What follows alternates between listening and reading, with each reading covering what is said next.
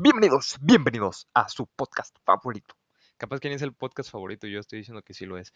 Pero bueno, eh, bienvenidos, yo soy Luis, esto es Silicio para Llevar. Y el día de hoy vamos a tratar temas de el padrón de telecomunicaciones que se está, no, el padrón de telefonía, creo que es el nombre correcto, que se está proponiendo eh, por el gobierno mexicano en, vaya la redundancia, en México.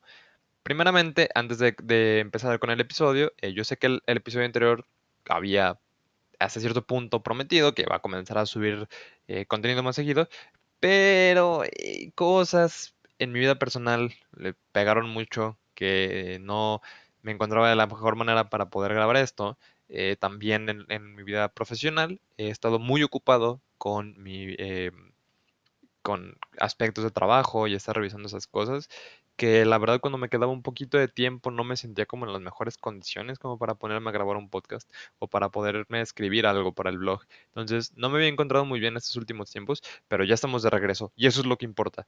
Entonces, también otra cosa que había sucedido es que... Em, no había habido un tema así como muy atractivo en el aire de decir, ah, mira, ese es un tema que puedo aterrizar rápido y que es necesario que la gente se entere de qué está pasando, como el que vamos a, tratar el día de hoy.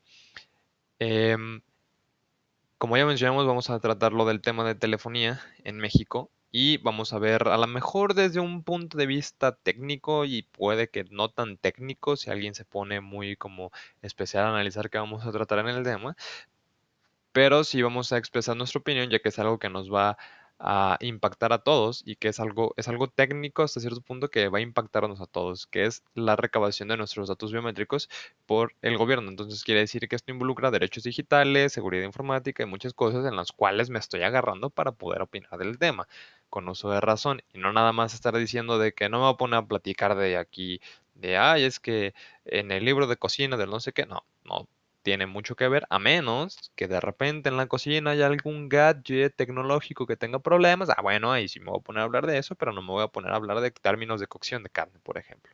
Entonces, vamos a empezar con lo primero. Vamos aclarando qué son los datos biométricos. Los datos biométricos, en resumidas y eh, palabras simples, no técnicas, simplemente son lo que hay en tu cuerpo.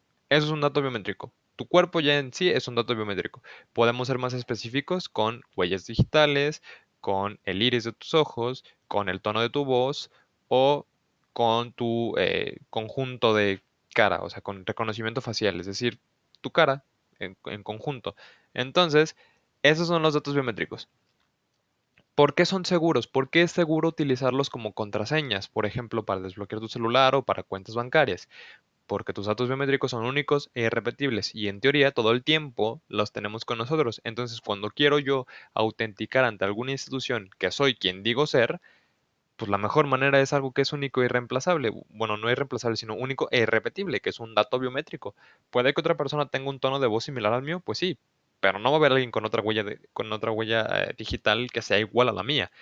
Es aquí donde viene la seguridad de que te puedes dar, eh, cerciorar de que una persona es quien realmente dice ser. Por eso es muy seguro. ¿Por qué el gobierno está intentando recabar estos datos para este padrón? La realidad es que simplemente quieren tener más control sobre la población. Te están vendiendo la excusa de que es por seguridad, que es para tener este un ¿Y cómo explicarlo? Que intentar reducir los índices de, criminalidad, lo cual todo es una vil mentira.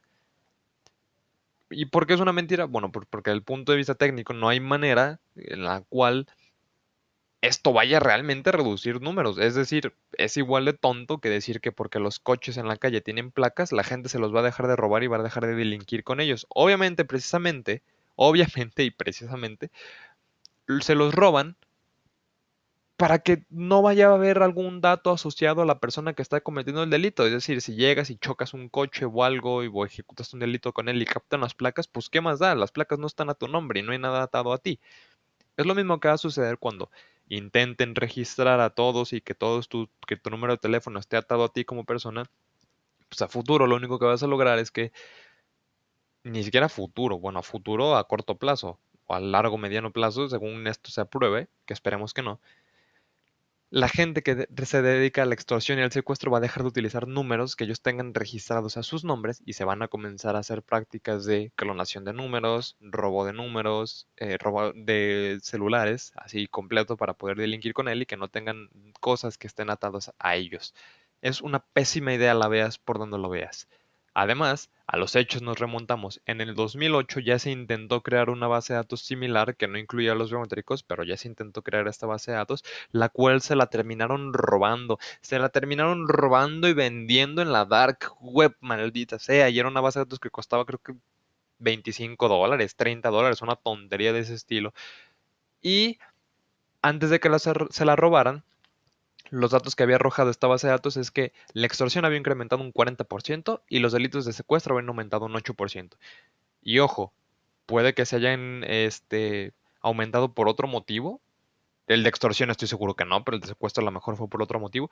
Pero la excusa que pusieron el gobierno en ese entonces para poder meter esta ley o este registro era que ellos estaban comprometidos con el, el cambio y que ellos eh, esta- estas medidas iban a ayudar a bajar estos índices. Y comenzamos a ver lo contrario. Y peor, peor, un- peor tantito cuando se terminaron robando la base de datos y pues bueno, ya ni te cuento, la gente tenía que cambiar sus números, tenías que ir a, dar de bajas números o comenzar a bloquear números que te comenzaban a llamar para extorsiones, etcétera. Fue definitivamente una época no muy agradable como para tener un celular en México. Y en esta ecuación es el mismo cochino registro pero añadiendo biométricos. Ya, ya platicamos que el biométrico es seguro porque es único e irrepetible. Y en muchos de los casos es irreemplazable, si no es que en todos los casos es irreemplazable. Entonces, si estos datos llegan a caer en manos equivocadas, ellos ya tienen la manera de comprobar o de hacerse pasar por ti porque tienen algo que en teoría es único e irrepetible. Y si ellos lo están pudiendo repetir o se están robando la base de datos que contiene estos datos, ellos pueden comprobar en cualquier lado que ellos son tú. En un cualquier lado que no estés tú presencialmente. Ellos pueden comprobar que son tú. Ante Hacienda, ante el banco, ante el gobierno, ante quien tú quieras. Pero oye, si ya hay estas instituciones como el banco, si ya mis biométricos están en mi celular, si ya no sé quién, ya tienen todos mis datos, ¿para qué? ¿Qué, qué miedo hay que los tenga el gobierno? Bueno, si los tiene un banco, sabes que hay un instituto regulador ante el banco. Puede que entre la Comisión Nacional Bancaria de Valores, puede que entre este, la Conducef, puede que entre el mismo gobierno, Hacienda, etcétera. Hay varios organismos que pueden llegar a ponerle un alto al- a un banco en caso de que se esté pasando de, de listo con los datos de la gente. Al gobierno, ¿quién carajos le va a poner un alto? Y a este gobierno menos que se está pasando la constitución por el arco del triunfo. Nadie le va a poner un alto a este gobierno. Entonces, por eso es precisamente muy peligroso que el gobierno tenga acceso a datos tan sensibles como son nuestros datos biométricos. Además, lo hemos visto hace seis meses con el caso de la página de vacunación, que era un asco, la estaban haciendo sobre el momento, no, no había preparación, no había estrategia, no había conocimiento técnico del cómo se monta una base de datos, la tenían montada en un servidor de pruebas, o sea, producción estaba en pruebas. Para el que no me, eh, para el que, el que más o menos no, no haya entendido ese, ese caso que no sea como muy técnico, producción es cuando tú entras a Facebook estás entrando a un servidor de producción, o sea, lo que debería acceder todo mundo. Y aparte Facebook tiene una instancia de pruebas en el cual el, ingeniero o el desarrollador, lo que sea, ahí puedes comenzar a calar o probar cosas y si algo se rompe no pasa absolutamente nada porque son ambientes separados. Volviendo a esto, estaban ellos donde están probando y haciendo cosas, lo que dándole acceso a todo mundo a esa misma plataforma, cosa que es incorrecto por donde lo veas. Entonces, ya vimos con la página de vacunación que son unos ineptos intentando programar algo que sea funcional y o seguro. Que además la página estaba en seguridad en cuestión de con las patas. Y no solamente eso, no es la primera vez que se han robado bases de datos gubernamentales, así como se robaron el registro anterior. A este gobierno se le ocurrió un fulano, creo que en Twitter o en una página del gobierno podías descargar un datos de no me acuerdo qué cosas, que ellos según ellos eran transparencia y no sé qué rayos, descargabas y era un mendigo Excel que la manera de censurar las, los datos era coloreando las celdas de negro. Ay, como el dato que está dentro está en color negro, si la coloreo de negro por fuera, pues no se va a notar. Ah, pues lo único que se hace era seleccionar ese rango de celdas, copiar, pegar en Word, pegar sin formato. Ahí está, listo. O copiar solamente el texto y ya está, y ya tenía los datos. Entonces, este gobierno demostró que es muy incompetente en esas cuestiones. Y no nada más este, el anterior también y el anterior ese también. O sea, es México. Son un país al que recientemente multaron porque oficinas gubernamentales no estaban utilizando el software, no estaban pagando por el software de Microsoft, estaban usando el Office pirata. A Pemex estaba utilizando antivirus caducados y piratas. De los dos, y ya les cayó un ransomware varias veces, ya les ha caído malware, ya han tenido muchísimos problemas técnicos los cuales no se ven intención de que los vayan a arreglar pronto. Entonces ahora imagínate que no solamente son los datos del gobierno, sino que son tus datos los que se van a robar. Espero, espero esté quedando claro el cuál es la gravedad de este asunto. Afortunadamente, es una noticia que estuvo saliendo y que tuvo muchísimo revuelo durante esta semana, que no traté antes, porque hasta ahorita se me presentó la oportunidad de poderlo hacer. Pero afortunadamente ya hay organismos en defensa de los derechos digitales que están promoviendo amparos o abogados fiscales, eh, fiscalistas especialistas, de abogados de especialistas en estos temas, vaya, ahí sí desconozco, pero ya hay personas que se dedican a realmente revisar leyes que están buscando la manera de que tú como ciudadano te puedas amparar ante el gobierno de no entregar tus datos biométricos. Ya ha habido, creo que uno o dos casos de gente que ya logró tramitar su, su amparo para que esta ley no aplique a ellos. Y es cuestión de tiempo. Espero sea cuestión de tiempo para que la rechacen. Un juez creo que ya la, ya la ya tuvo la iniciativa de ley, es cuestión de tiempo y espero sea cuestión de tiempo para que simplemente se descarte, porque también es esta cosa, el padrón actual, bueno, el padrón anterior que había, además de ser un asco, se tardaron creo que un año para poderlo derogar, o meses, pero se tardaron meses, o sea, meses y se la robaron y la terminaron vendiendo, es que insisto, esto no es como que digas, ay, bueno, nada más van a saber dónde vivo. No, si nada más fueran a saber dónde vivo, igual es grave, pero no es tan grave. En cambio, si llegan a tener mis biométricos, oye, ¿cómo cambio mis biométricos? De casa, aunque sea haciendo un esfuerzo gigantesco, me puedo cambiar, pero ¿y cómo carajos me voy a cambiar las huellas digitales? Yo, yo no, yo no me, yo no, no, no, es que no, no me explico, se me traba la lengua, no sé.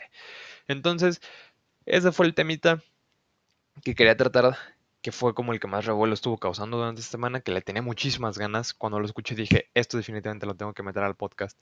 Em, también algo que quería lograr era dejarlo un poquito cortito, o sea, debajo de los 20 minutos. Fue algo que también intenté en el episodio anterior, pero es que la plática ahí sí me ganó y me alargué con el tema y todo esto. Este, en este lo pudimos mantener cortito, porque también la intención es que si tú quieres explicárselo a otra persona y a lo mejor como que no quedó claro, como que dices, bueno, prefiero que alguien diferente a mí lo explique para yo no hacerme bolas, pues le puedes pasar el, podcast y ya está. Y en 20 minutitos ya estamos enterados de qué está sucediendo con esto. Entonces también esa es como un poquito la intención. O si por el contrario tú lo escuchas y aparte lees otras fuentes o lo que sea, o nada más escuchas esto y dices, bueno, yo puedo resumir esto en tres minutos y así a la persona que le tenga que explicar, pues ya le ayude a que no esté desinformada, eso es más que suficiente. Igual, muchísimas gracias a la gente que escuchó el episodio anterior, lo escucharon muchísima más gente de lo que yo esperaba, este, que igual no es tantos, pero sí yo no esperaba tanto apoyo en ese episodio. Muchísimas gracias de verdad. Y sobre todo porque la gente que lo estuvo escuchando escuchó la mayoría del programa. Entonces, para mí eso es muy satisfactorio. De verdad, muchísimas gracias a todos los que han estado al pendiente aquí. Y hubo algunos que incluso fueron y leyeron el blog. Entonces eso también, eso también me agradó. O gente que luego del blog llegó aquí y luego me contactó por el blog y dice, ah, qué padre, no sé qué. Me, da muchísimo gusto que de verdad esto, más que gustarles, les sea útil y que podamos combatir un poquito la desinformación, poner nuestro granito de arena para esto. Entonces, eh, para mí es un gusto haber estado con ustedes voy a procurar ahora sí tener un poquito más de constancia en esto, este, que también sigan saliendo algunos temas interesantillos ahí que vamos tratando. Ya tengo una lista de cosas que, me, insisto, me gustaría desarrollar bien y no estar quemando temas, porque también ya era como de, ah, bueno, puedo hablar de este tema que está en la lista, pero prefiero desarrollarlo bien, explicarlo bien para que luego no me quede con, uy, es que cuando toque este tema pude haberlo dicho. Y la verdad es que las segundas partes y nada más voy a añadir acotaciones, pues como que no. Entonces, este... Eh, para mí fue un gusto. Yo soy Luis Corral. Esto es Silicio para llevar. Les recuerdo que tengo un blog, blog.luisgcm.com. Ahí me pueden ir a leer. No tengo tampoco tantas cosas ahorita, pero vamos a procurar el comenzar a nutrir más y a comenzar a añadir información ahí. Este, muchísimas gracias de verdad y los quiero mucho.